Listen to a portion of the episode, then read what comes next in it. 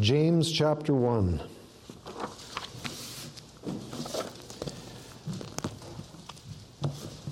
And in this wonderfully practical book of James, let's turn to the verse number 12 for our scripture reading.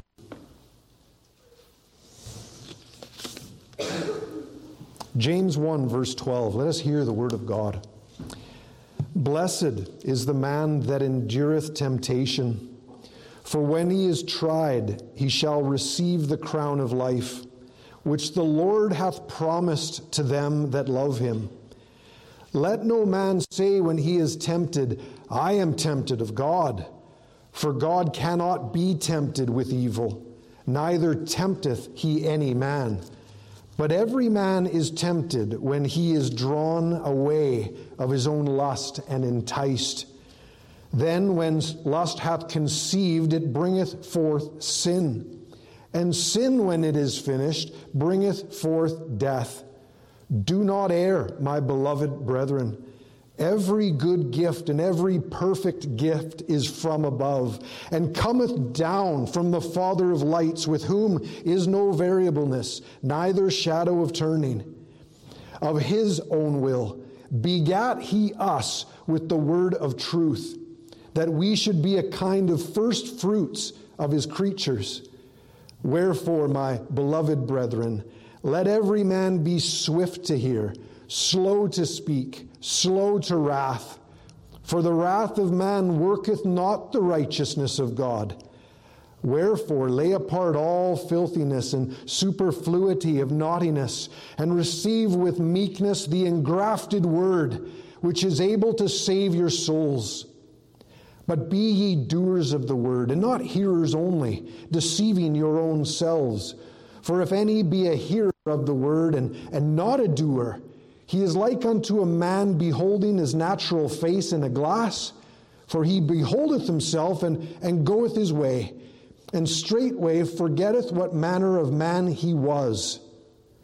But whoso looketh into the perfect law of liberty, and continueth therein, he being not a forgetful hearer, but a doer of the word, this man shall be blessed in his deed. If any man among you seem to be religious, and bridleth not his tongue, but deceiveth his own heart, this man's religion is vain. Pure religion and undefiled before God and the Father is this to visit the fatherless and widows in their affliction, and to keep himself unspotted from the world. May God bless the reading of his wonderful word to us here tonight. Let's seek the Lord in prayer as we come to preach. Heavenly Father, we come before thy throne of grace even now, seeking thy help from on high to us, your needy people. Lord, we would ask that there would be no hindrance in the preaching, that there would be no hindrance in our prayers Oh Lord, that we would, as has been prayed, put off all distractions, put off all uncleanness, put off that filthiness that, that seems to uh, cling to the child of God as he moves through the world. Let us put off all filthiness here tonight. May it be, Lord, that you would be pleased uh, to bless the preaching of your word tonight. Would you even uh, anoint my, my tongue to preach thy word. Lord, I would pray that there would be there, I, that I would be one that would be sent out. Lord, sent out to preach. And Lord, I would pray that this would, the result of this preaching would be that the brokenhearted would be bound up. And that I would, in the preaching, be able to proclaim liberty to the captives and the opening of the prison to the ones that are still in their chains of sin. And so, Lord, it is that I ask thee, O sovereign King of heaven, come down in mighty power as we open up the word. May the preaching be attended by thy Holy Spirit. so that there is the effectual call of thyself to the hearts of men and women and boys and girls here tonight. Oh, meet with us, Lord, as we come praying in Jesus' name. Amen. Amen. As we stand on this day one of the year of our Lord 2023, even calendar, an ascending count from that incarnation of our Lord Jesus Christ. Every time we mark a new year, mark this that it is of the Lord's mercies that we are not consumed, because his compassions fail not. They are new every morning, yea, they're new every year.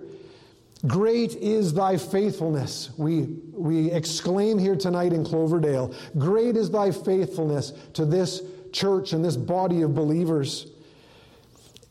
Every time we mark a new year, we must mark this that God, in His mercy and grace, has son, sent His Son to seek and to save that which is lost.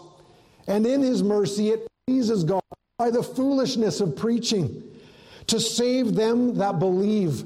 1 Corinthians 121.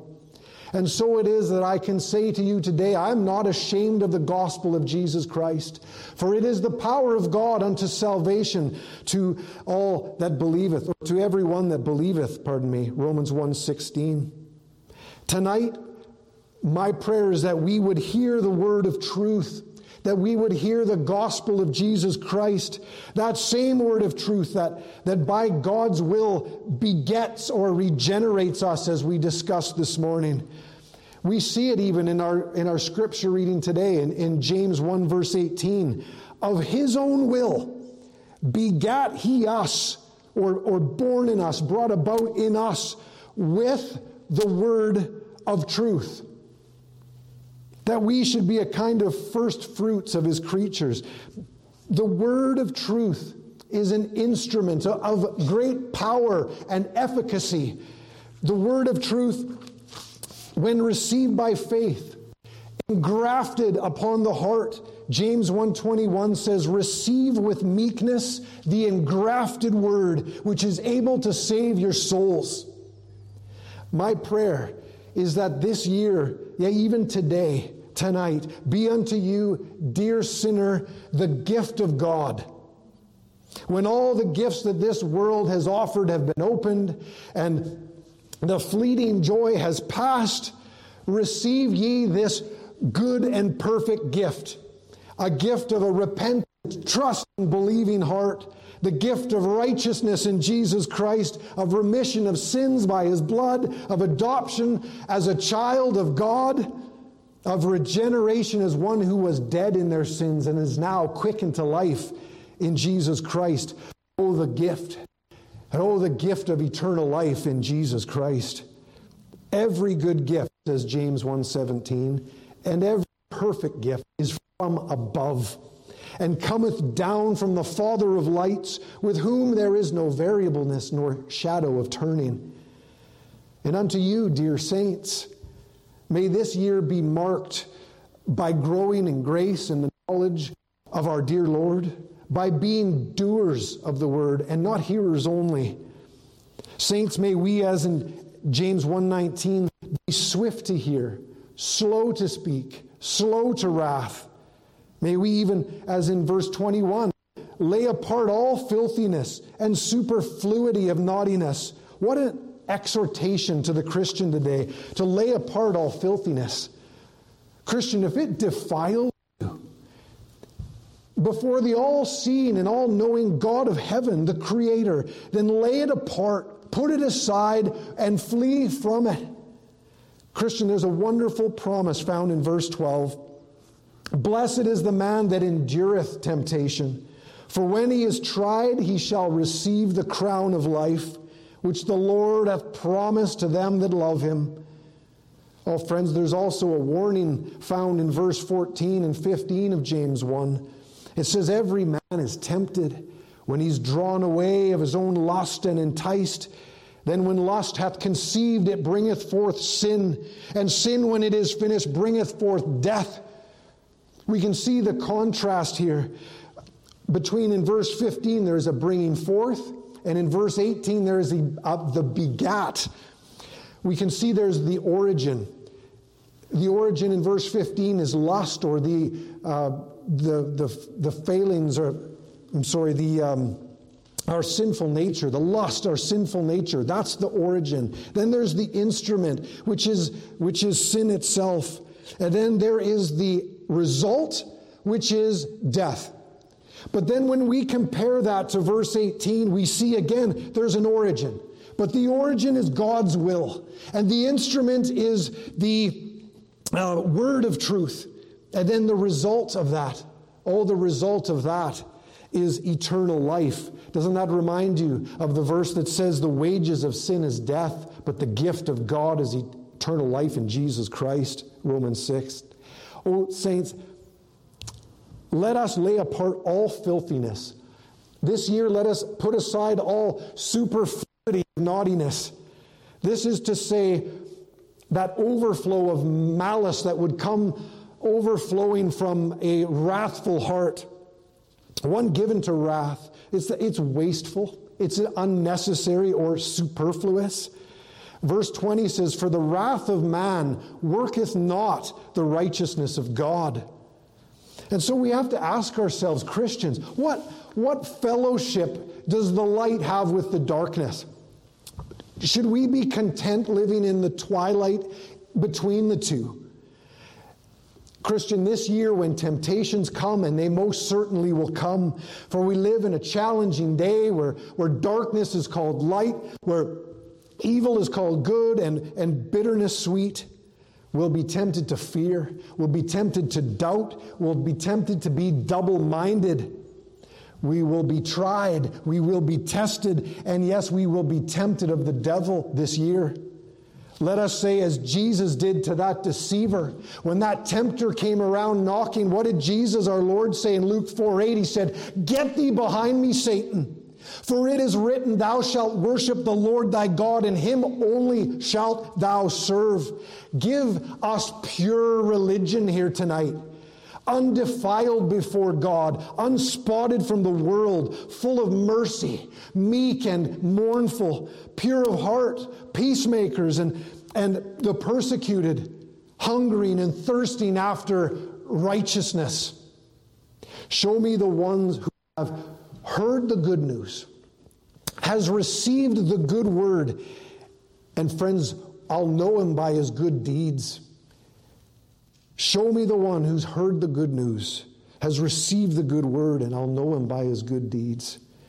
Matthew 5:16 as my son read says let your light so shine before men that they may see your good works and glorify your father which is in heaven. James 1:17 says every good gift perfect gift is from above. All from above. The goodwill, the good news, the good word, and the good deeds. All glory to God, immutable. Neighbor, if you've been averting your eyes, if you've been stopping your ears from the pure religion that is revealed to us here in the word of truth, neighbor, I have to ask you to look into the glass, look into the mirror of the word, simply to ask yourself here tonight have I vain religion or pure? Have I vain religion or pure? When we stop to consider what is this vain religion, we do so with much grace because such were we deceived.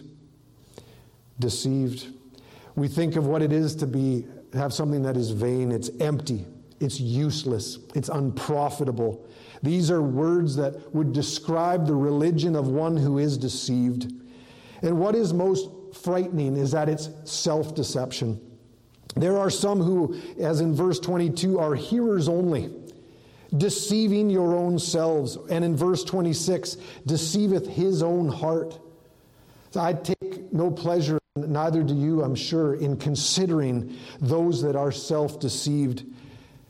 I dare say it's more frightening to me to consider the self deceived than those that are, have yet to hear the gospel. Because I, I know them. I meet them often. It's people that I, I know and love. Ones that imagine that merely hearing the gospel, merely hearing it, is all that is required. Whereas the main thing, the main thing, and this is what I want to preach tonight, is what that we should be obedient to what we hear, to be doers of the word and not hearers only. And that the hearing would influence every aspect of our lives. That there would be no shadowy corner of our lives that the gospel light had not exposed. We have to ask ourselves would a workman arrive? Bear with me. Would a workman arrive at his workplace simply to, to fold his arms and, and, and wait for the, the day to be over? Or would a, would a homekeeper go to the grocery store and push an empty cart around the grocery store? Or, or would a, a child read the instructions and never build the toy? Well, that's ridiculous, isn't it? It sounds ridiculous, but think of the madness of self deception. It has that husband coming home to his wife and saying, The wife says, How was your day, husband? And the husband says, Well, busy as usual. And the, the, the wife is asked, Well, what's for supper, my love? And she says, Well, you know, salad and steaks. And then you'd ask, Well, what's all over the floor, son? And the son says, Well, that's a race car. All self deception. And meanwhile, the work has never been done. The meal was never made and the toy was never built. There is a self deception at play. The sad truth is stated in James 1:26. And this is this is for us to consider. If any man among you and this is frightening because it is the self-deceived are even among us in the church hearing the word uh, calling themselves Christians, sitting under the preaching, listening in, and the self deceived, well, they seem, they seem to be religious. But when men are more concerned to seem religious more than to really be striving after pure religion, then it is a sign that their religion is but in vain. If you're interested in making something of yourself, uh, and that is your main motive, then what happens is at last the vanity of your religion is consummated by the deceiving of your own soul. That self deception is working even in the vanity of it. See, the, the man with vain religion, deceiving himself of that right standing before God, is in the gravest danger, for he presumes upon, he speculates upon, he has a false confidence in his salvation, and he stands upon a sinking ship and wonders why his boots are wet. He's just enough religion. He has just enough to be like the walking dead. He, it, we, we know, friends, that his soul is in grave danger. And these poor folks are everywhere in Canada today. Entire denominations given over to tradition rather than to truth, given over to social justice rather than God's. And while seemingly religious, these Self deceivers, these vain religious men, function as agents of Satan himself. It's true. The self deceived, the false teachers. 2 Timothy 3 5 speaks of this. It says, they're having a form of godliness, but not the power. And then in verse 7, it says, ever learning and never able to come to the knowledge of the truth.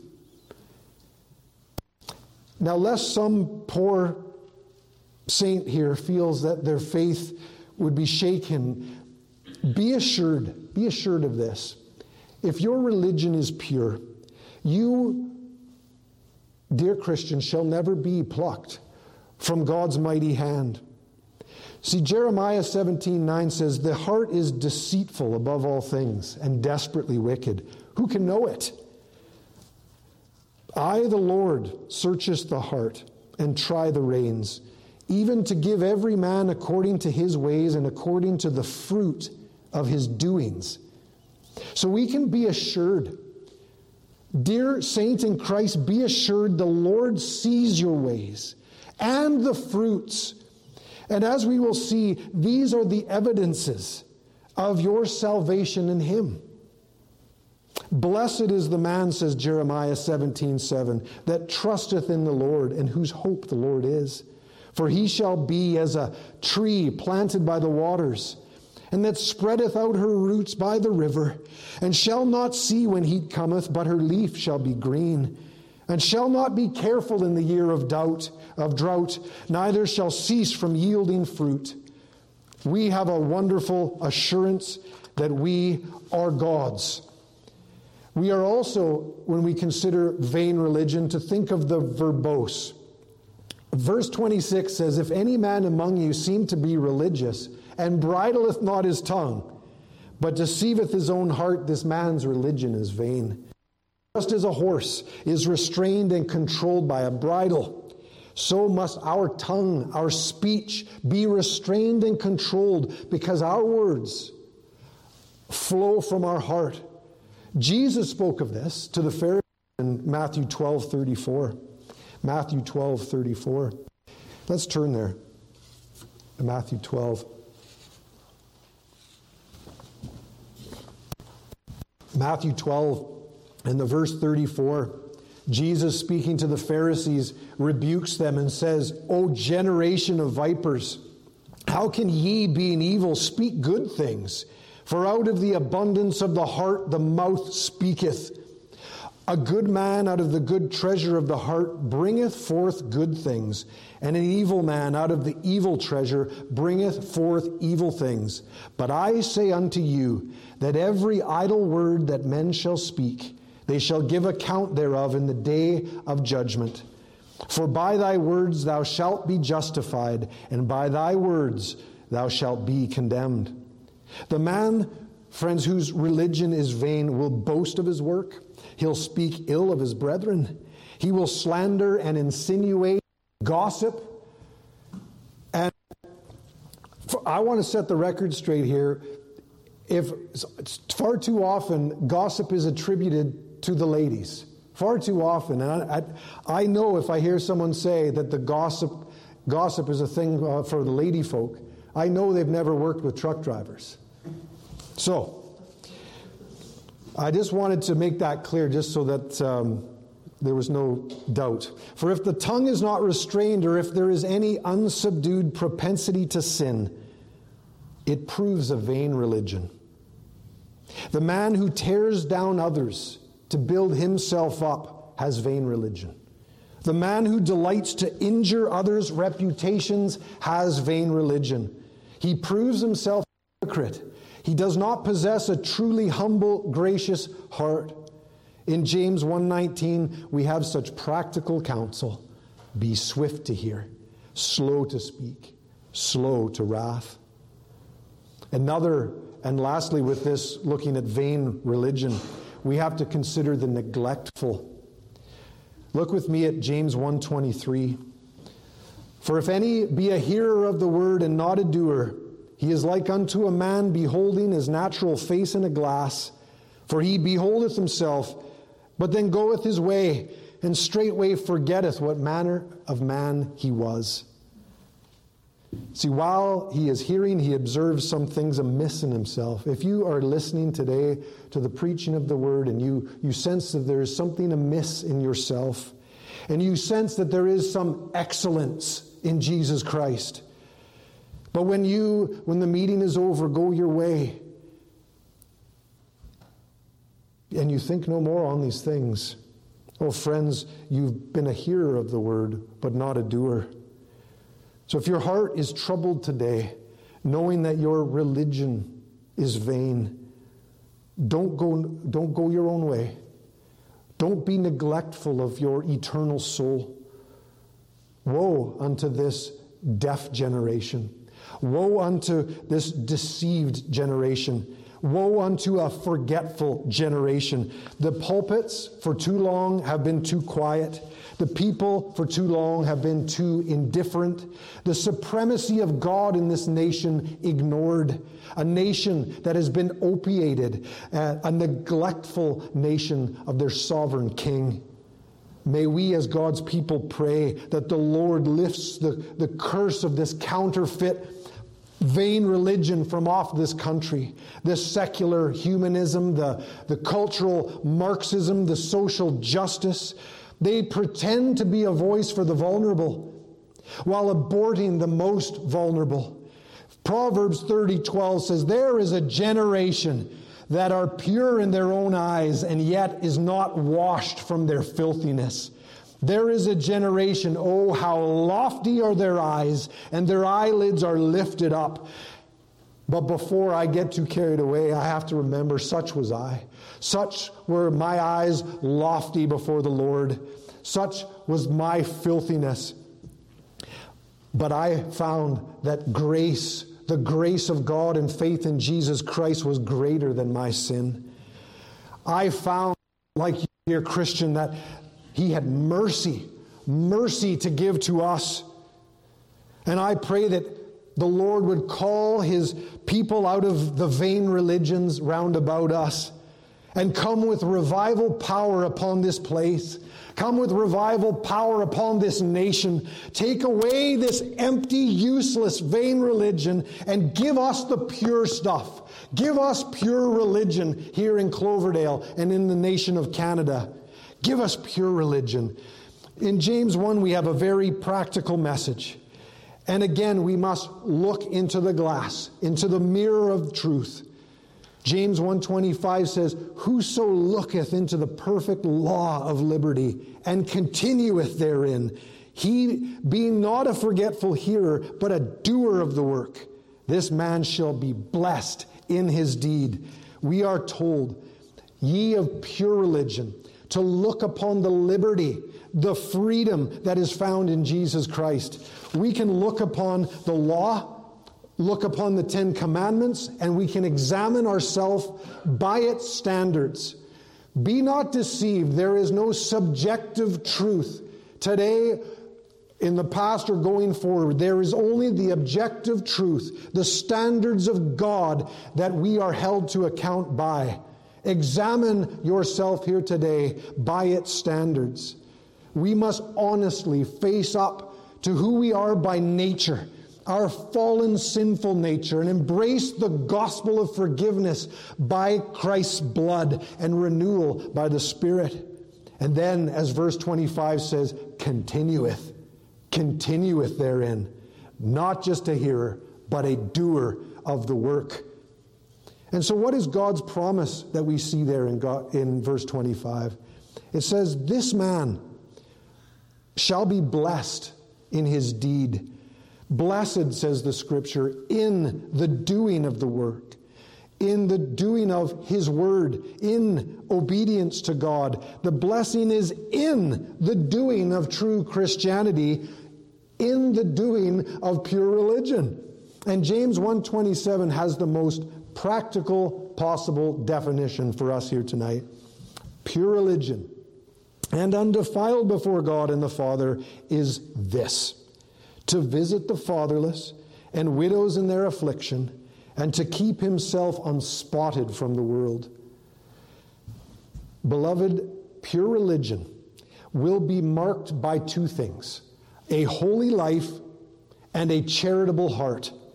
A holy life and a charitable heart. Just as we would know a tree by its fruits, or, we, or you would know someone's faith by their works. James 2, verse 17, if you'll look there with me. James 2, verse 17. It says the following Even so, faith, if it hath not works, is dead, being alone. Yea, a man may say, Thou hast faith, and I have works. Show me thy faith without thy works, and I will show thee my faith by my works. Thou believest that there is one God. Thou doest well. The devils also believe and tremble. But wilt thou know, O vain man, that faith without works is dead? James is confronting those that display a mere profession of faith, those that have no fruit upon the tree, no works that would follow upon true saving faith. Now, please understand this clearly. Good deeds will never, ever save your eternal soul. You're saved by the grace of God through faith in Jesus Christ alone. And you will know your religion is pure if it is marked by good deeds. The word of the Lord endureth forever. And this is the word which by the gospel is preached unto you. We have pure religion here, friends, because we have a pure source. The source of our religion is pure. It is genuine and sincere. It's inerrant, infallible. It is historical. It is God breathed. God's finished revelation to man is sufficient instruction unto salvation and sanctification. The Word of God, this Word of God, even in our own language, this authorized version, this word was rent from the hands of the papists. It was rent from out of the hands of the cultists. And friends, it is here for us in all its purity. Sealed. Even this word of God sealed by the blood of the martyrs. And we can trust upon everything else in this world. Psalm 119, 140 says, Thy word is very pure. Therefore thy servant loveth it. The source of our religion is pure also in its heavenly origins. James 3:17 says, "But the wisdom that is from above is first pure." And if that weren't enough, friends, it says, "Then peaceable, gentle, and easy to be entreated." full of mercy and good fruits, without partiality and without hypocrisy, the Word of God in all its wonderful purity. We also see in a pure religion that there is pure love. Pure love. We see in verse 27 to visit the fatherless and widows in their affliction. But not only, oh, to see them, or to speak a word of comfort to them, but to communicate to them, to supply their wants as they may require and according to the ability that God has given. If you've ever if you've ever ministered to an elderly saint that is even beyond their, their, their mental capacities have, have failed them, and if you're ever there and you're wondering, is it worth it? Is it worth the trip to visit that, that frail saint? If you're ever wondering that, friends, know this that they might not even remember your visit, but God will. You're ministering unto God just by being there. You are being that person that is showing your faith by your good deeds. It is not in vain. That is pure religion, that merciful, gracious religion. Where there is true religion in the heart, there is love to God. And where there is love to God, there is love to the saints. And this will show itself to them in times of affliction, in times of distress, in times in the hospital, times that they are in great repose. True love, pure love, love from above. He that doeth not righteousness is not of God, says 1 John 3:10, neither is he that loveth not his brother. 1 John 3:10, neither he that loveth not his brother. These are things that are not of God. The unrighteousness, the, the not loving your neighbor. And here it says, not loving your brother. Oh, Christian, are you known as one who is loyal? Are you willing to go into the trenches of prayer and, and of Christian action, into the ditches of the, where the depraved are? Are you your brother's keeper? Or do you loveth, as 1 John 3.10 says, do you loveth your brother? Are you your brother's keeper? Do you go into the trenches for that man? Are you willing to go there in prayer? Are you willing to have your knees calloused by prayer? Are you willing to have tear stained, a uh, tear stained face because you've so wrestled with God for the salvation of your brother? like we spoke about this morning, we need to be importunate imp, with the importunity. We need to continue in the striving in our prayers. Are you your brother's keeper? Are you your sister's keeper? We need to establish this because it is of God that we love our brother. Your Savior was willing to love unto sacrifice. Are you, Christian, willing to live and to love unto sacrifice? Are we willing? Will we be silent? Will we be uh, silent when even our, our magistrates grossly overstep their authority? Will we be silent as, as even when I think of the, uh, the German church in World War II, as when the boxcars were clattering by on their way to Auschwitz? Will there be any Bonhoeffers that would speak out, that would break their silence, that would have pure religion and undefiled before God?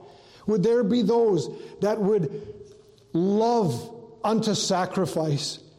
And to do that, friends, with that pure religion, we need a pure heart. We need to be holy. We need to keep ourselves pure. 1 John 3 2 says, Beloved, now are we the sons of God, and it doth not yet appear what we shall be, but we know that when he shall appear, we shall be like him, for we shall see him as he is. And every man that hath this hope in him purifieth himself even as he is pure. A pure heart. There is so much in the Bible about purity. Uh, I'll give some scriptures here as we go. 1 Timothy 2 22. Flee also youthful lusts, but follow righteousness. Oh, young people here today, especially, I want to exhort you follow righteousness, follow faith, Follow charity, follow peace with them that call on the Lord out of a pure heart. 1 Peter 1:22 says, "Seeing ye have purified your souls in obeying the truth through the Spirit unto unfeigned love of the brethren." There's that love again, friends. See that ye love one another with a pure heart fervently. Titus 1:15 Unto the pure, all things are pure. But unto them that are defiled and unbelieving is nothing pure. But even their mind and conscience is defiled. 1 Timothy 5:22 says lay hands suddenly on no man neither be partakers of other men's sins keep thyself pure that was the instruction of the apostle Paul to Timothy and it's my instruction here to you today young people keep thyself pure, and to keep yourself unspotted from the world, from those men of the world that would lead you astray, who defile you even with their evil talk. From the vices of the world, flee. And where religion is in all its purity and in all its power, and the gospel of the grace of God counsels unto you with all its power, and it teaches you, friends, separate from the world do not deny ungodliness, or sorry, deny ungodliness and worldly lusts. And it says here to instruct us live soberly, righteously, and godly. See, a holy life, a holy life, those two things, the holy life and the charitable heart, they show a true religion. True religion teaches us to do everything as in the presence of God, which is true. We to seek his favor and to study to please him in all his actions.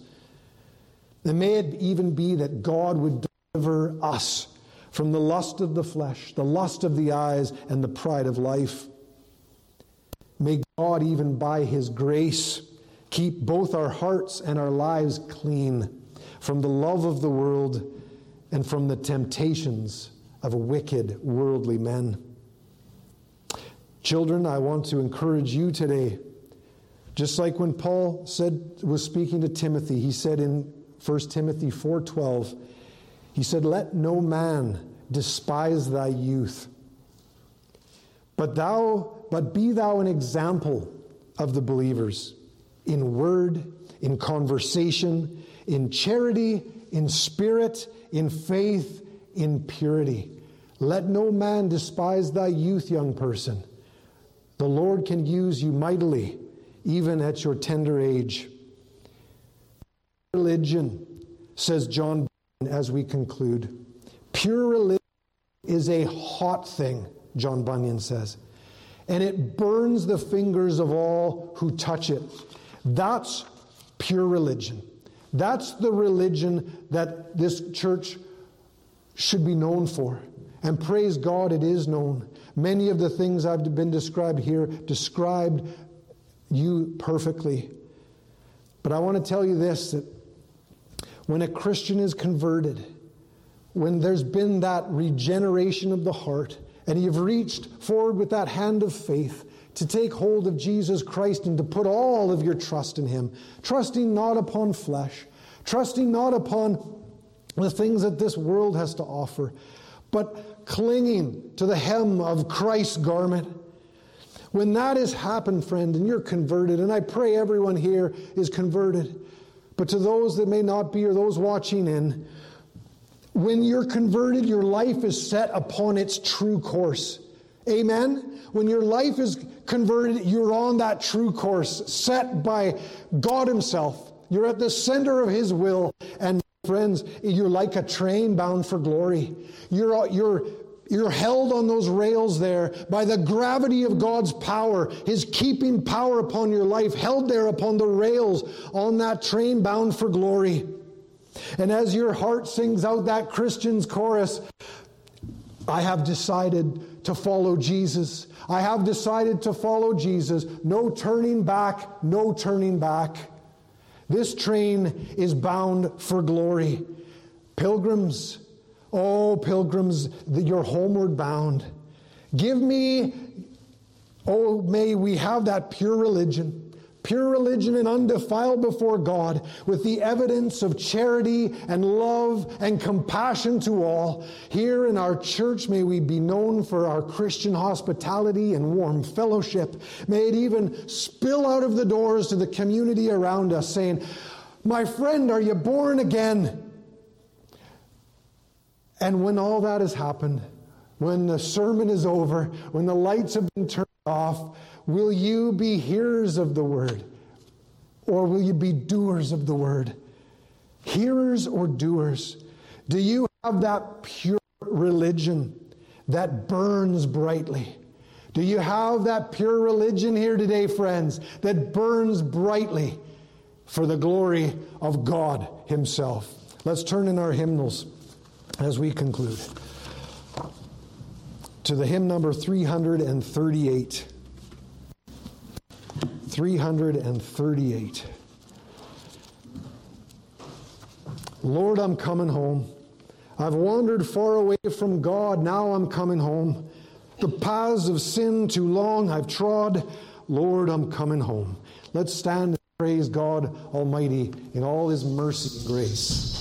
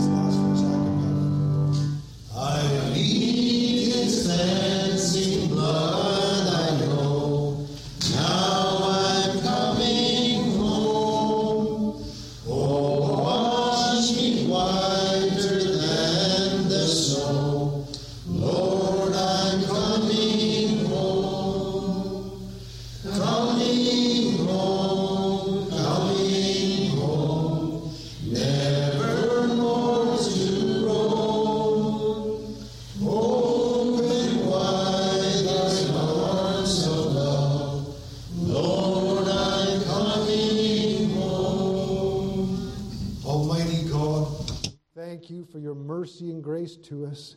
We thank you that your arms of love are open wide to one and all. O Lord, gather up thy church. Call them to yourself, O good shepherd, and that we would come to the voice of our shepherd, coming home, coming home, never more to roam. Thank you, Lord, for meeting with us. Send us forth with thy blessing, that we would go forth proclaiming the word of God to those that are yet lost and alone. Lord, hear us as we pray in Jesus' most powerful and worthy name. Amen.